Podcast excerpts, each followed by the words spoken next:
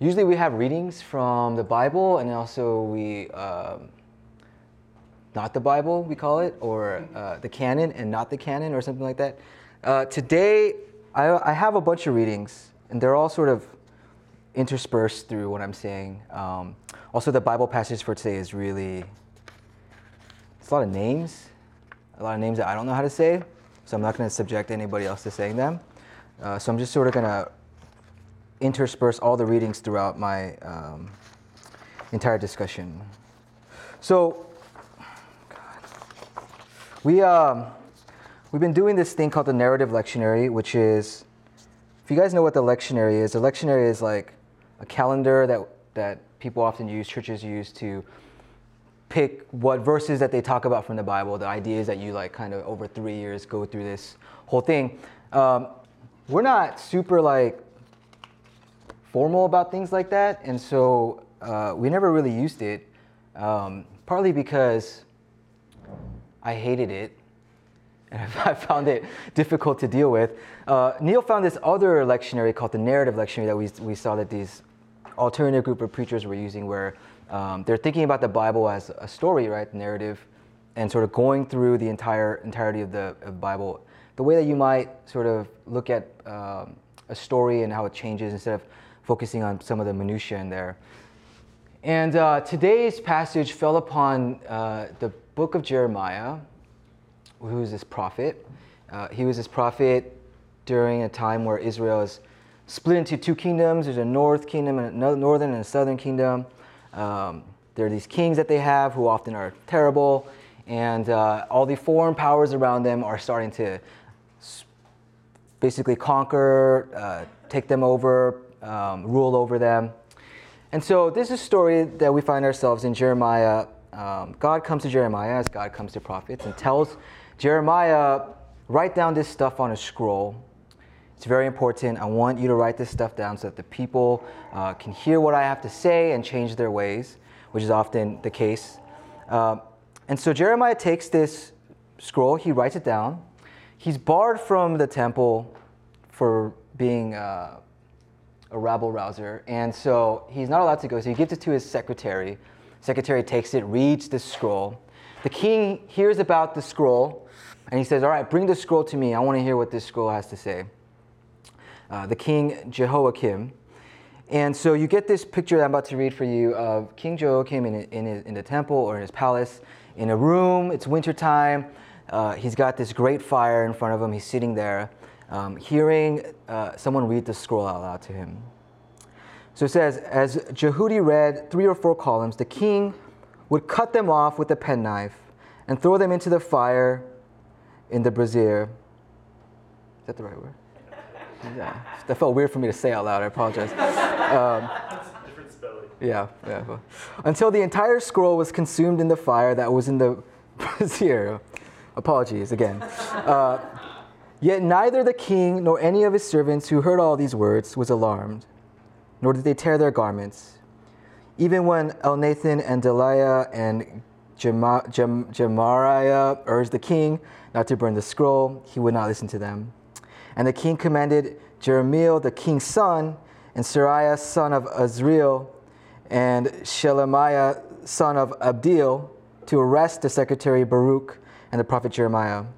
But the Lord hid them I apologize, I totally butchered so many elements of that reading. But you get the picture here, right? The king is sitting in this room, the scroll is being read to him, uh, and as it's being read, he takes it and he cuts off these pieces um, and he's throwing them into the fire until the whole scroll is burned. The Hebrew Bible, the Old Testament, uh, as we started from the beginning, continues to bring into some focus this picture of this strange character that is called God in the text.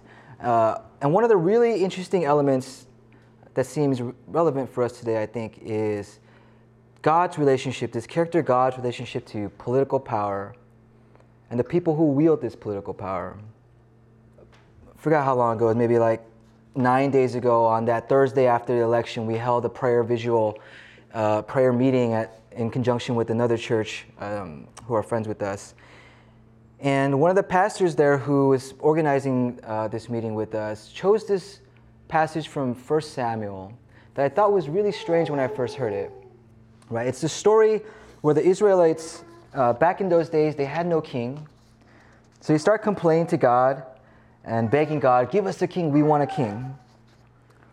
And to this response, God laments, he says, uh, They have rejected me from being king over them, just as they have done to me from the day I brought them up out of Egypt to this day, forsaking me and serving other gods. And after this, uh, God lists to the people, the Israelites, all the ways that having a king uh, would be terrible for them. That the king would, uh, a human ruler, as it were, would uh, take their sons to war, take the best of their fields, their flocks, uh, all for the king's own purposes. And yet they respond, No, we are determined to have a king over us, so that we may also be like other nations, and that our king may govern us and go out before us and fight our battles. And so God, for whatever reason, grants them this king. And so goes a chain of events for shitty king after shitty king comes uh, exile, enslavement, like I mentioned, uh, from prophets like Isaiah to Jeremiah and all beyond. And all the while, God, uh, the central character of this story we've been told, begins to recede further and further into the background, right?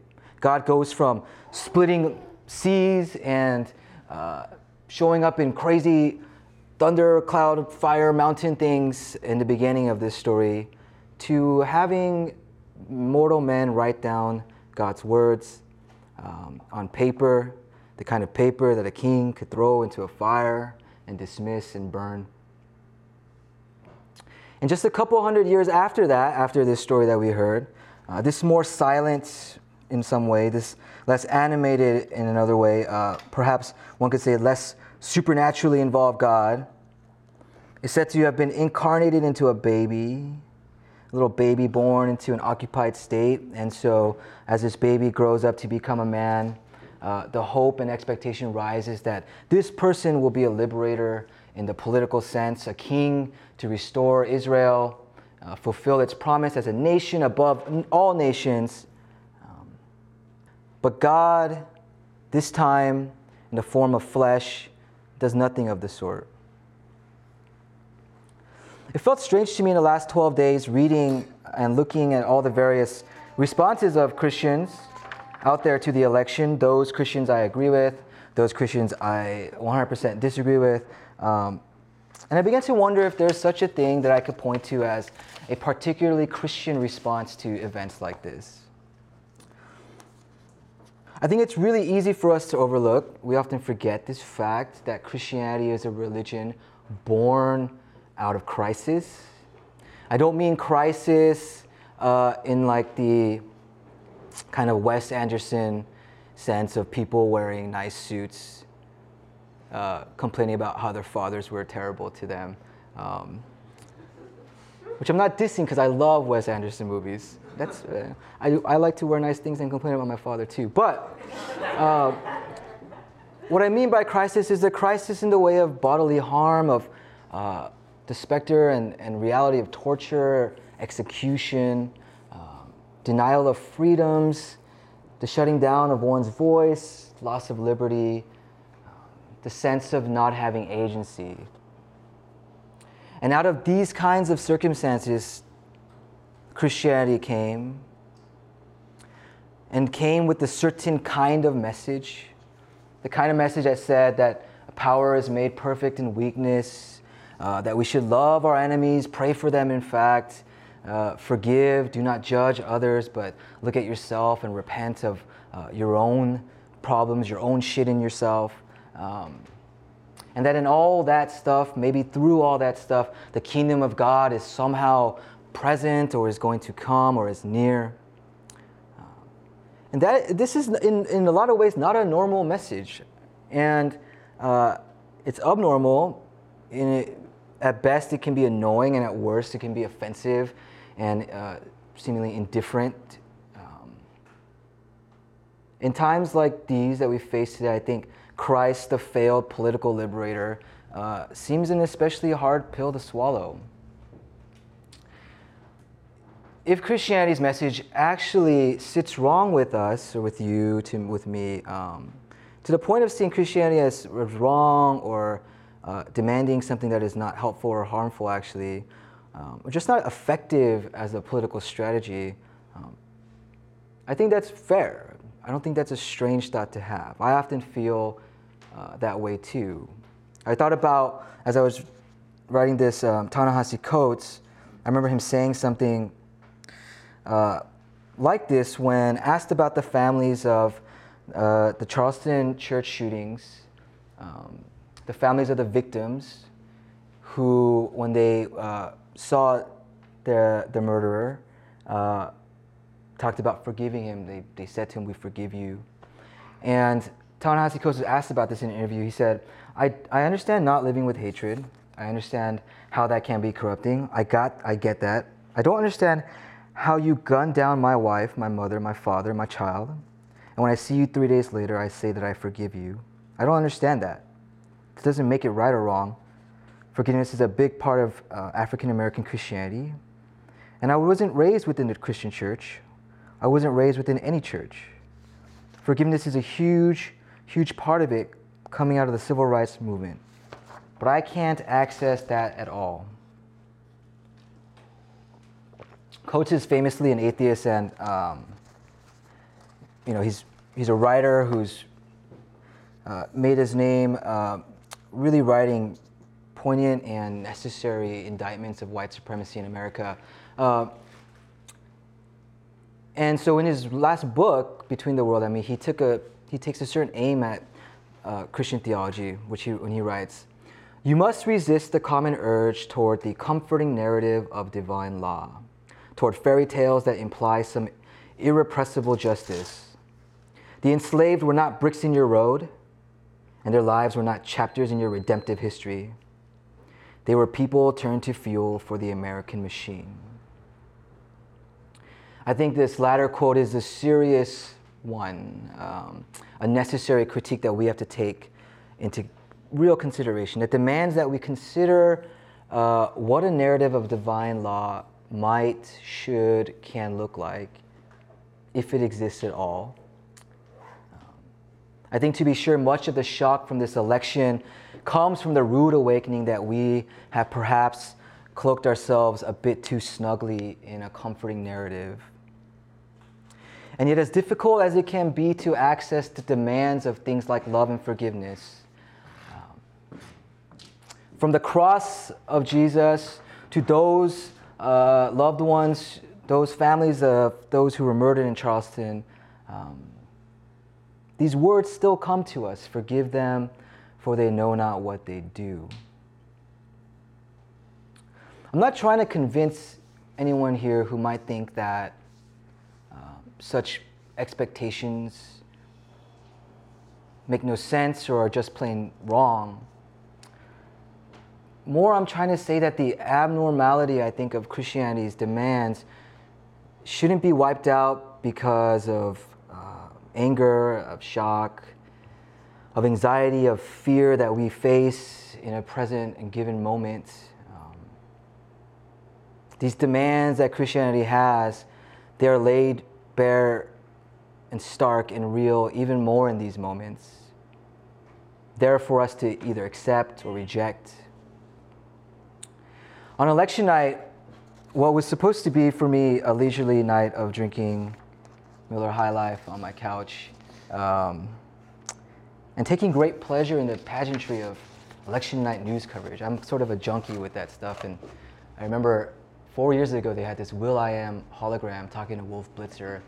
Um, and I was really looking forward to like being a little buzzed and laughing at stuff like that. Um, and what happened was it turned into a, way, a night of way too many Miller High Lifes uh, and rage. And eventually I felt this shame come over me, particularly as uh, news broke of the tallied evangelical Christian votes in America. And uh, I had sort of left the evangelical church almost 10 years ago now. Um, and yet I felt intense shame at the idea of being Christian and um, I remember texting Neil really like profane, angry messages, uh, which you should delete, by the way. And I wonder to myself, honestly, how am I supposed to go on doing this work that I'm doing as a pastor or whatever? Um, you know, the progressive wing of a giant turd is still a giant turd.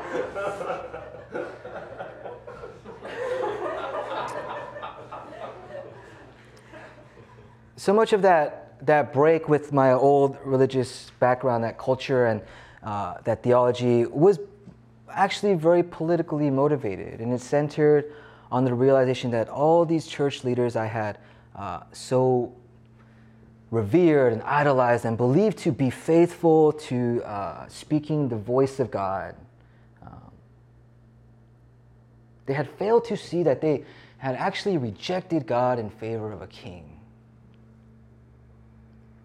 They had represented uh, the divine will to be complicit in war, in the deaths of hundreds of thousands, for the sake of nationalism, for the market, so that Christ might take Christ's rightful place at the head of our country, um, that the, the flag of America would represent the Christian nation and be planted on uh, whatever bodies had to be there underneath. Christ failed as a political savior, but they were going to make sure that that didn't happen again.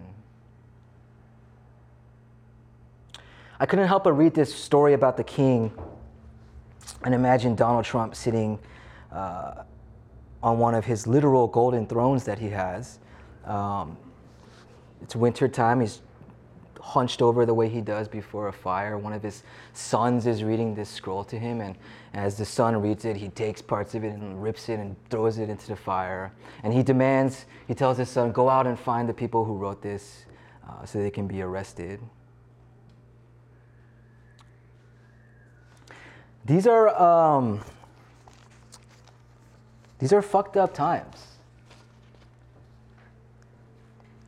As much as I want to, I really don't have a good argument to, to make the case that it's going to be okay.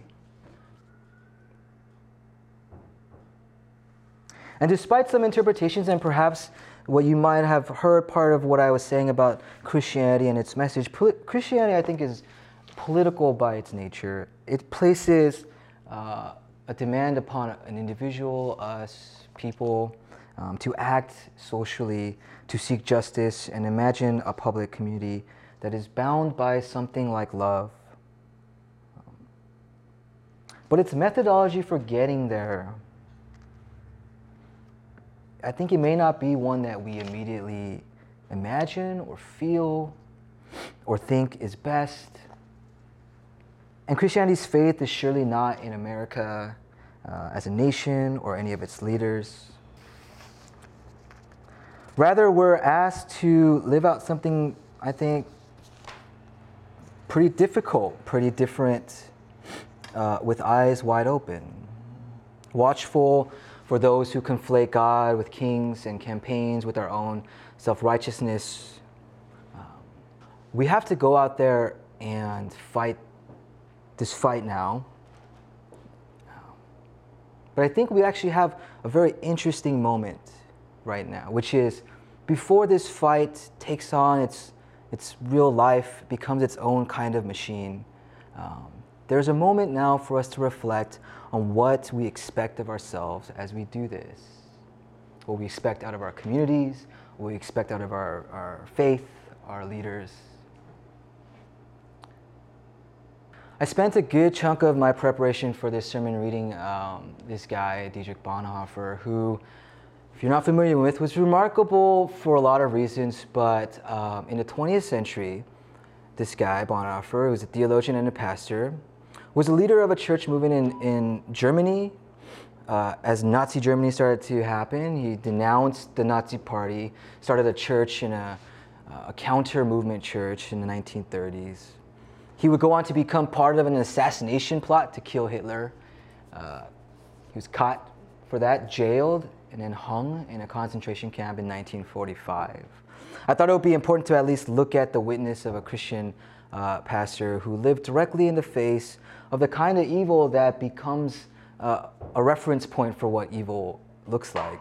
Um, and I found surprisingly, unsurprisingly, a lot of his observations about the state of things in his time made a lot of sense for the state of things in our time.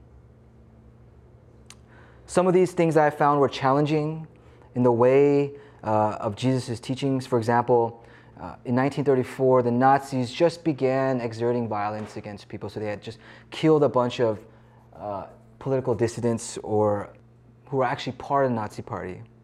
And so on the next on that next Sunday, Bonhoeffer preached this sermon, or a sermon called "Repent and Do Not Judge," where he said, "When something terrible happens to us personally, or to our family, or our nation, our first question, when we have recovered from the shock, is whose fault is it? Who is right? Who is wrong?" Human beings are moralists through and through. They want to accuse one person and exonerate the other. They want to be the judges of what happens. And this is their way of dealing with a terrible disaster by saying that one person is right and the other wrong. Whether we are thinking of small happenings in our lives or great catastrophes like wars and revolutions, it is the same everywhere. People want what people want is to be the judge.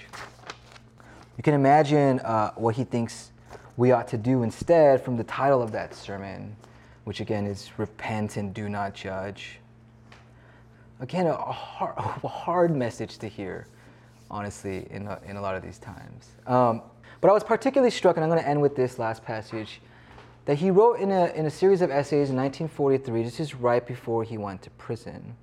And the little title of this section uh, is called On Optimism, or just Optimism. There's a very real danger of our drifting into an attitude of contempt for humanity we know quite well that we have no right to do so, and that it would lead us into the most sterile relation to our fellow human beings. The following thoughts may keep us from such a temptation. It means that we at once fall into the worst blunders of our opponents. The one who despises another will never be able to make anything of him. Nothing that we despise in the other is entirely absent from ourselves. We often expect from others more than we are willing to do ourselves. Why have we hitherto thought so uh, intemperately about people and their frailty and temptability? We must learn to regard people less in the light of what they do or omit, omit to do, and more in the light of what they suffer. The only profitable relationship to others, and especially to those who are weaker than us, is one of love, and that means the will to hold fellowship with them. God did not despise humanity, but became human for humanity's sake. I certainly don't feel strong enough myself in a lot of ways to uphold uh, some of these demands. And to the extent that we fail to do so, I think, um, again, is, is not for the place of judgment, for, but for the place of grace, particularly in, in community together. Um, that's sort of what we do here, right, which is try to enact these things that we think, uh, these ideals of how we ought to live.